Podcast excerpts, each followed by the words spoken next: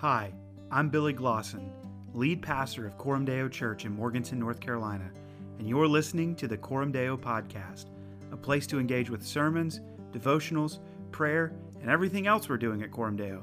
Thanks for listening. Today, we're going to be continuing in the Gospel of Mark as we look at chapter 6, verses 14 through 29. And if you are able, please stand for the reading of God's Word. Hear the word of the Lord. King Herod heard of it, for Jesus' name had become known. Some said John the Baptist has been raised from the dead. That is why these miraculous powers are at work in him. But others said he is Elijah, and others said he is a prophet, like one of the prophets of old. But when Herod heard of it, he said, John, whom I beheaded, has been raised. For it was Herod who had sent and seized John and bound him in prison for the sake of Herodias, his brother Philip's wife, because he had married her. For John had been saying to Herod, It is not lawful for you to have your brother's wife. And Herodias had a grudge against him and wanted to put him to death. But she could not, for Herod feared John, knowing that he was a righteous and holy man, and he kept him safe. When he heard him, he was greatly perplexed, and yet he heard him gladly. But an opportunity came when Herod on his birthday gave a banquet for his nobles and military commanders and the leading men of Galilee. For when Herodias' daughter came in and danced, she pleased Herod and his guests. And the king said to the girl, Ask me for whatever you wish, and I will give it to you. And he vowed to her, Whatever you ask me, I will give it you, up to half my kingdom. And she went out and said to her mother, For what should I ask? And she said, The head of John the Baptist. And she came in immediately with haste to the king and asked, saying, I want you to give me at once the head of John the Baptist on a platter. And the king was exceedingly sorry, but because of it, but because of his oaths and his guests, he did not want to break his word to her. And immediately the king sent an executioner with orders to bring John's head. He went and beheaded him in the prison, and brought his head on a platter, and gave it to the girl. And the girl gave it to her mother. When the disciples heard of it, they came and took his body and laid it in a tomb. I'm going to go ahead and p- pray for our lead pastor, Billy Glosson, as he brings us the word this morning. Lord, this is a this is a hard passage, especially considering um, the context that we're in. It's a beautiful day it's, it's warm and the birds are chirping, but Lord, we're reading such a passage that is heavy and, and filled with grief. And God, um, I just pray that you would work on our hearts today. Help us to hear uh, what you would have to say to us in this difficult in these difficult words, Lord Jesus, in, in the life of John the Baptist and in, in the story of the gospel that comes through it. I pray that you would give Billy wisdom and clarity as he speaks this morning. Open our hearts, soften our hearts to challenge us where it is necessary and encourage us where it is necessary as well. I pray that we would hear the gospel ringing through, even in these moments of scripture where it can be hard to see joy and it can be hard to see hope, because we know that through you all things are possible and hope springs eternal. I pray this in Jesus' name. Amen. All right. Well, happy trauma anniversary. You guys can be seated. Um, happy trauma anniversary. If you don't remember, this time last year, I put out an announcement on Facebook that said, hey, we're not going to meet. And I thought it was going to be like two weeks. Surprise! Here we are. We're still here. Well, a couple quick things. Um, I hope you guys are doing well. I hope you're okay. Um, sorry, Catherine turned off the keytar really quick, so you guys didn't get to jam to that. It's all right. We can forgive her. It's all good. So, 2020, right? What a year. Lots of fun. It feels like it's still going on for a lot of us. It feels like it's still a little bit of a challenge for many of us.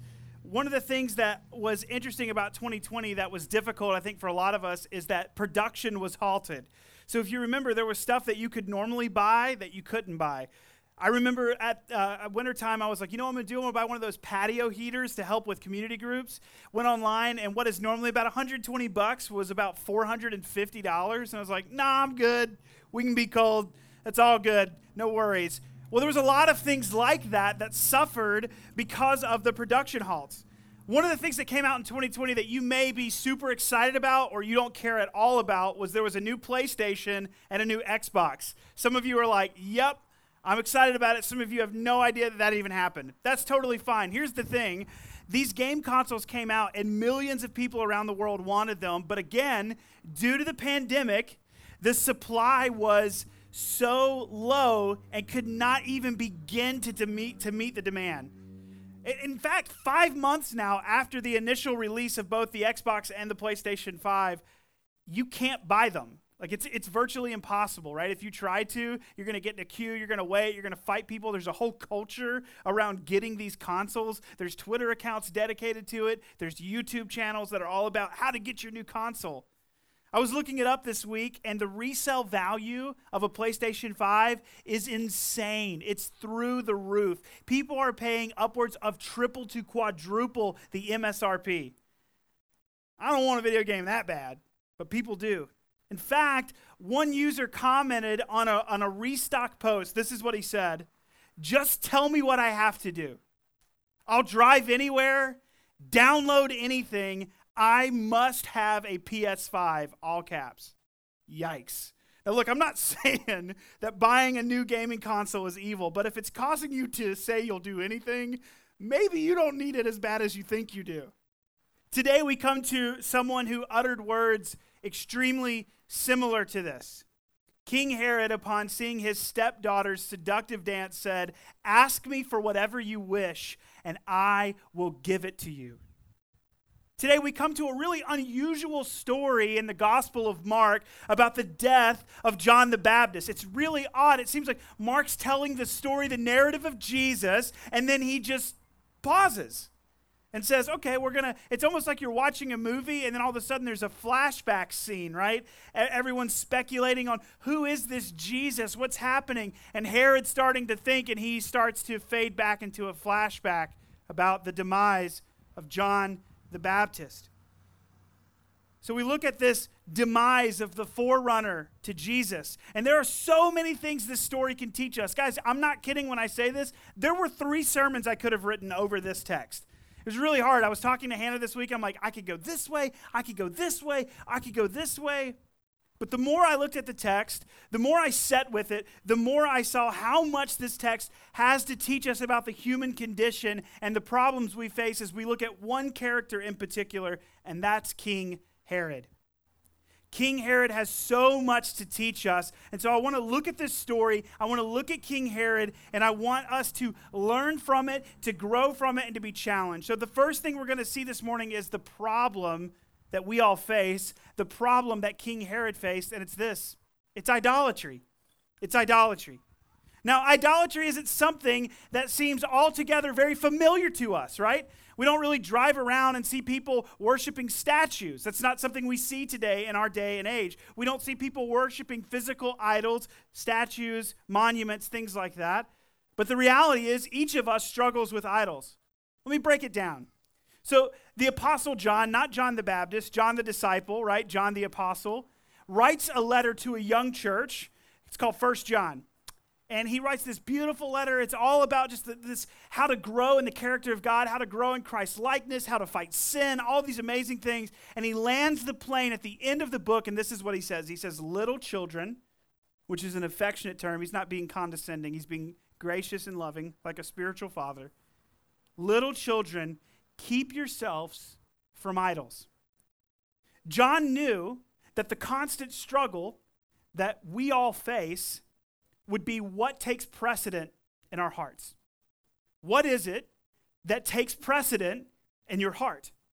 See, we typically think of lives, our lives in two categories, right? We think of our lives as religious and non religious, right? We, we think, you know, oh, it's a, we think of it, maybe it's like I've got Sunday, I've got these things I do for church, Christianity, my faith, all that kind of stuff, and then we've got non religious. But that's actually a dangerous way to think. As Christians, we're taught to think differently, right? Psalm 20, verse 7 some trust in chariots, some in horses, but we trust in the name of the Lord our God. What the psalmist is saying is that there are some who trust in military might, there are some who trust in chariots, there are some who trust in horses and power, all that kind of stuff, but not us. We put our hope, instead, we put our trust in the Lord. We live Coram Deo. That's our name, right? We live in God's presence before his face. That means all of our lives, right? Everything we do is under his providential care.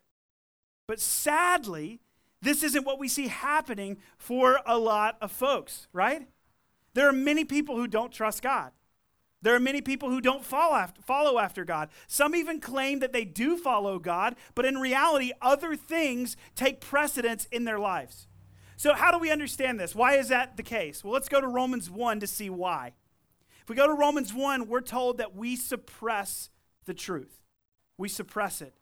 Verses 24 through 25. Therefore, God gave them up in the lusts of their hearts to impurity, to the dishonoring of their bodies among themselves, because they exchanged the truth about God for a lie and worshiped and served the creature rather than the Creator, who is blessed forever. Amen. So, what do we learn from that? Well, here's what we learn the truth of God can be suppressed. You can ignore it, you can deny it, you can suppress it but the desire for God cannot be. We cannot suppress the desire for something glorious. So, what do we do? We look to other things. We look to idols. We exchange it for something else other than the Creator. So, as we are considering this concept, right, idolatry, let me say this to you something will always be glorious in your life. Something will always be glorious in your heart. It's how you were made. Whether you believe in God or not, you will prize something in your heart. You just will. What we will see today is that it can either be God, or it can be horses, or chariots, or some other counterfeit, or replacement, or wish.com God. That's what an idol is, right? It's a replacement God. It's a counterfeit God that offers us a temporary sense of identity, power, security, and pleasure. I'll say that again. An, ide- an idol is a replacement God that offers us a temporary sense of identity, power, security, and pleasure. And today, we see this perfectly displayed in the character of King Herod. So we understand the problem, it's idolatry. But let's see what happens. And let's see how this idol enslaves King Herod. And in fact, we learn that idols enslave us. Herod is indeed enslaved to his idol. And in fact, the first and predominant idol we see in Herod's life is lust. And it shows up in two places. The first we see in verse 17 For it was Herod who had sent and seized John and bound him in prison for the sake of Herodias, his brother Philip's wife, because he had married her. For John had been saying to Herod, It is not lawful for you to have your brother's wife. So here's the thing Herod's in a lawless marriage, right? Yes, even King Herod could, could, could go against the law, and he was in a lawless marriage. Herod was bound captive by lust. And he looked across the dinner table at his brother's wife. He was bored with his current wife and thought, you know what? I'm going to take her instead. That'd make family reunions really awkward, don't you think? Be a little weird. So we see there's this idol already creeping up, this idol of lust is displayed already, but it gets much worse as the story goes on. Verse 21. But an opportunity came when Herod, on his birthday, gave a banquet for his nobles and military commanders and the leading men of Galilee. For when Herodias' daughter came in and danced, she pleased Herod and his guests. And the king said to the girl, Ask me for whatever you wish, and I will give it to you. And he vowed to her, Whatever you ask me, I will give you up to half of my kingdom. So here's the scene Herod's throwing a party, right? This isn't a pizza party. It's not just any party, it's a big deal. This is a strategical moment for Herod to get all of this approval and praise. He has all of the important people here. And he invites all these people in, right? He invites them to come and the first thing we see here is that he invites his stepdaughter, which let's just kind of take a moment here. His stepdaughter also happens to be his blood related niece. A lot going on there, okay? There's a lot going on. And she dances for them. Now, I just want to be really clear this is not a river dance, okay? She's not clogging for them, all right? This is a dance of seduction. And it pleased Herod. And this is what he says. This is his response Ask me for whatever you wish, and I will give it to you. Y'all, that is worship. That is worship. That's what we should be saying to the Lord. But Herod is so enticed, he's so consumed, he's so consumed by his lust that he is even desiring his stepdaughter, his niece. Lust is an act of idolatrous worship to which we commit ourselves fully to an empty and incapable God. That's what's happening. That's what's happening in our idolatry. That's what's happening in our lust. You are worshiping a false God. Now, I think many of us would want to ridicule Herod, right? We read this and we're like, that is weird. This dude is a dirtbag. I mean, come on. Your teenage stepdaughter? What is wrong with this guy? But if we remember in John 8, when the woman was caught in adultery, Jesus, looking out at the crowd, said, Let the one who is without sin cast the first stone. So before you pick up the rock to throw at Herod, let me just pose this to you. Friends, today, we are digital Herods. Now, I know we have kids with us, so I'm going to be a little bit more vague here. So let me just say it this way adult sites. You guys tracking with me? I think you're following along.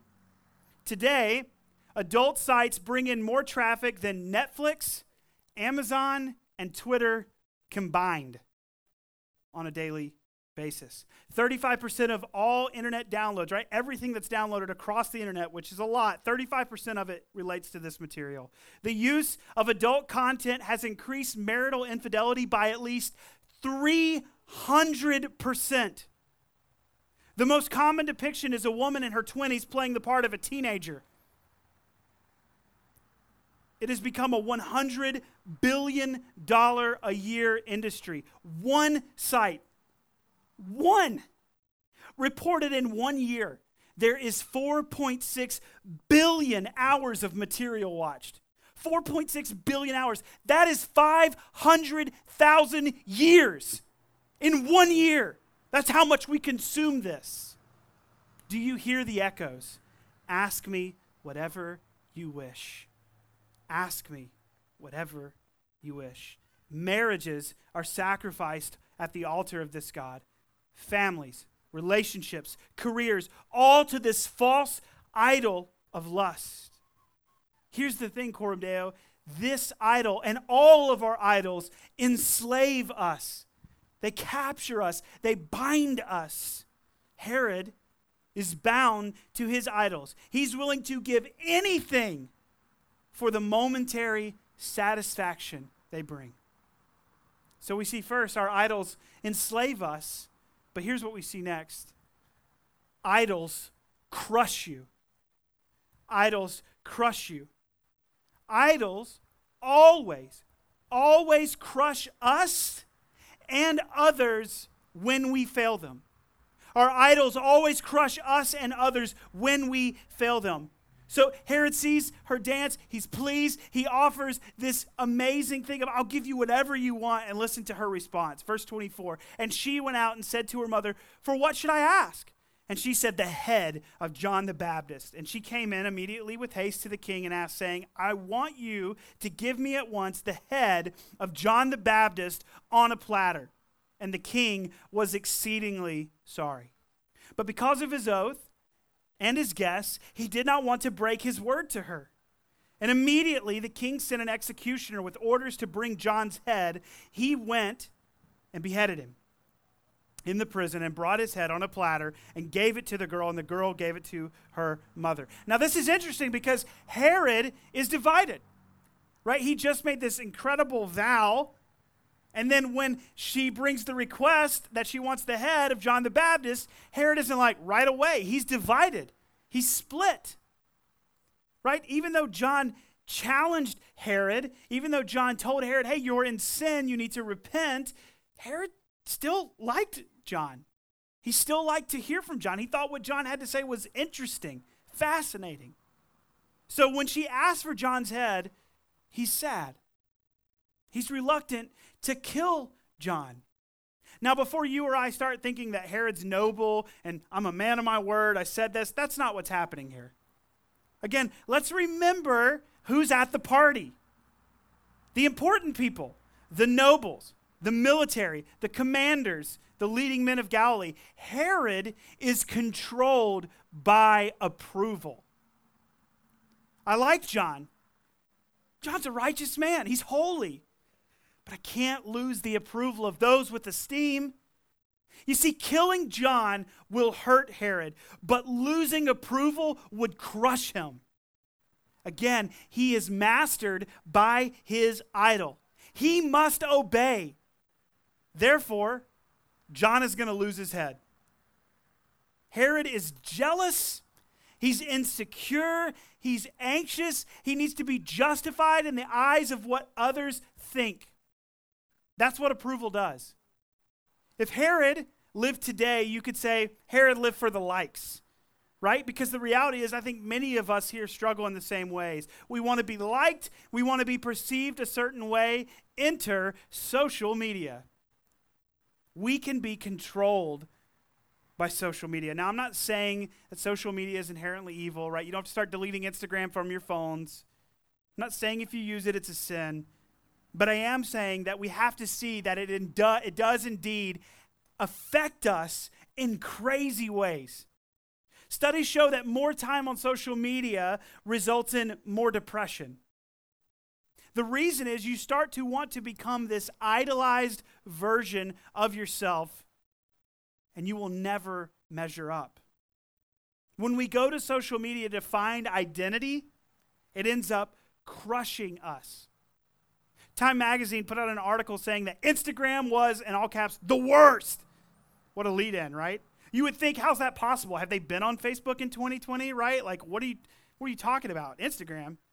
But studies showed that users of Instagram struggled with anxiety, depression, bullying, and FOMO, fear of missing out. So Instagram is problematic. We know Facebook is problematic, and now there's all kinds of new ones popping up. It's interesting, right? Listen to this from Forbes magazine. Part of the unhealthy cycle is that we keep coming back to social media, even though it doesn't make us feel very good.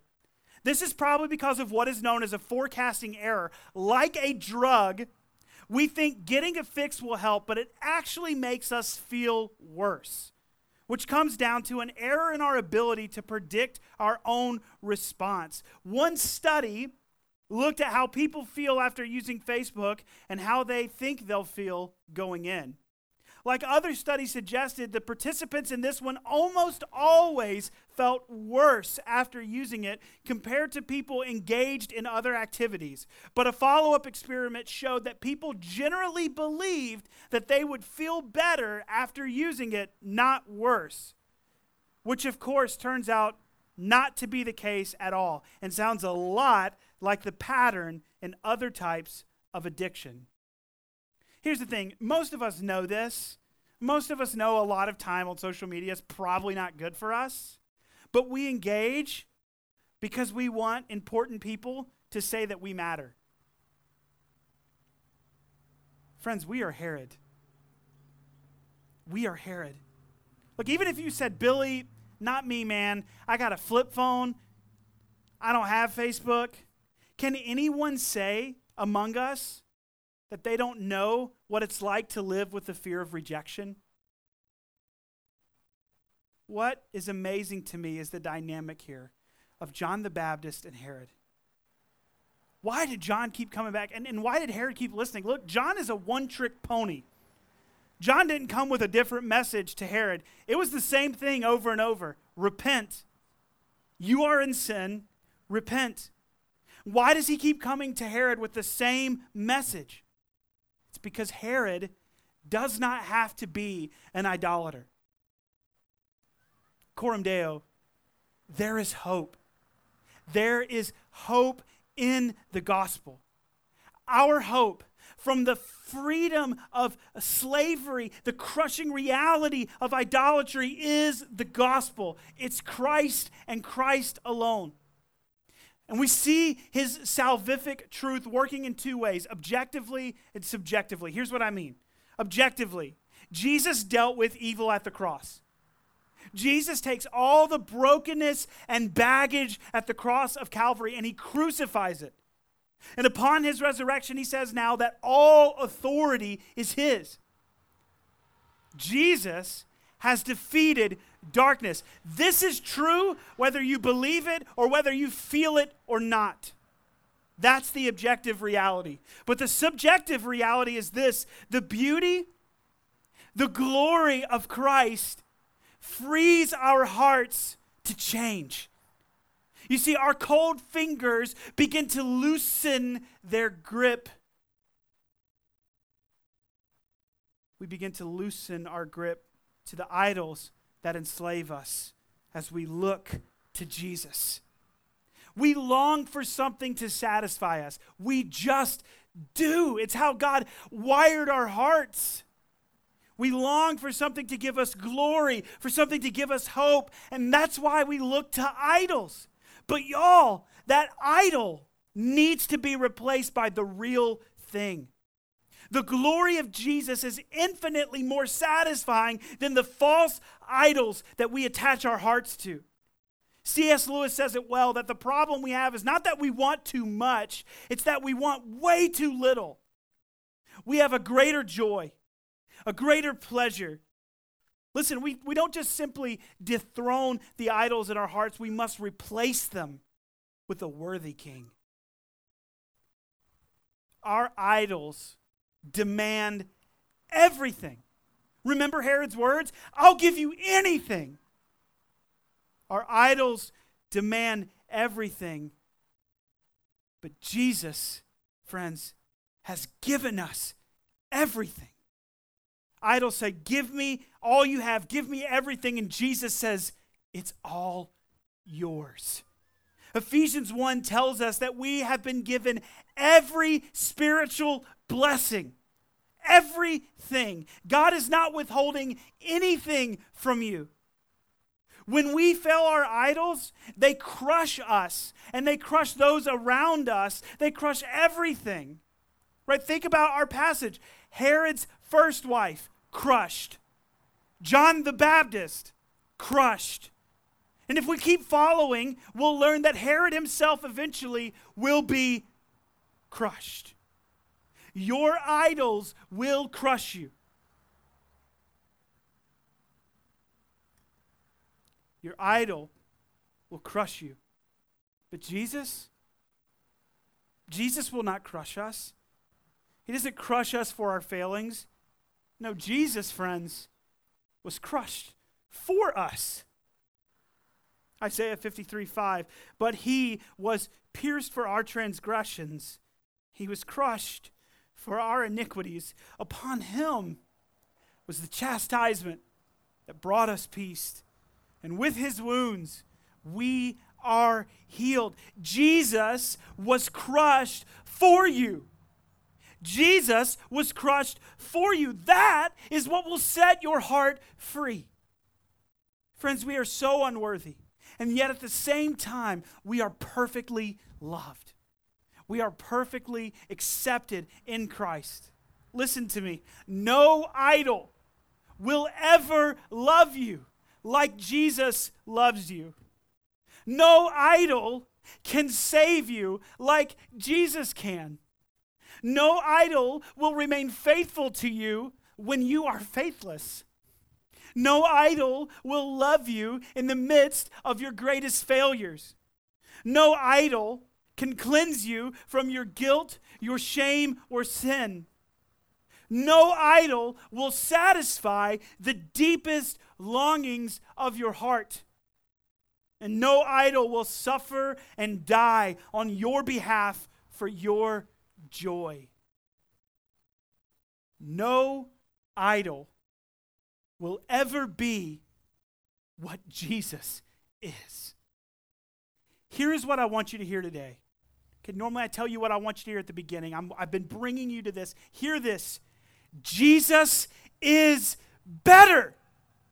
Jesus is better. Everything in this world will fail you. Cars break down, houses will erode, and mold will grow. Your phone screen will crack. The PS5 will be outdated. Everything fails, but Jesus doesn't. Jesus is better. When you know this, you will be free. This is why scores of men have faced death willingly. This is why so many who have faced brokenness and affliction and suffering and pain can still, still sing in glory. This is why the Apostle Paul was shipwrecked out at sea and did not curse God, but instead said, Jesus is better.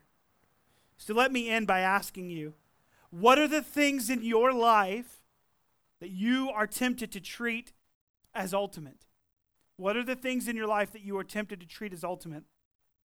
What makes you feel safe? What makes you feel safe? What is it that tell that you tell yourself, if this goes right, if I get this or experience this, if I possess this, then all will be well. What is that for you? What are you most afraid of? What are you most afraid of? What keeps you up at night?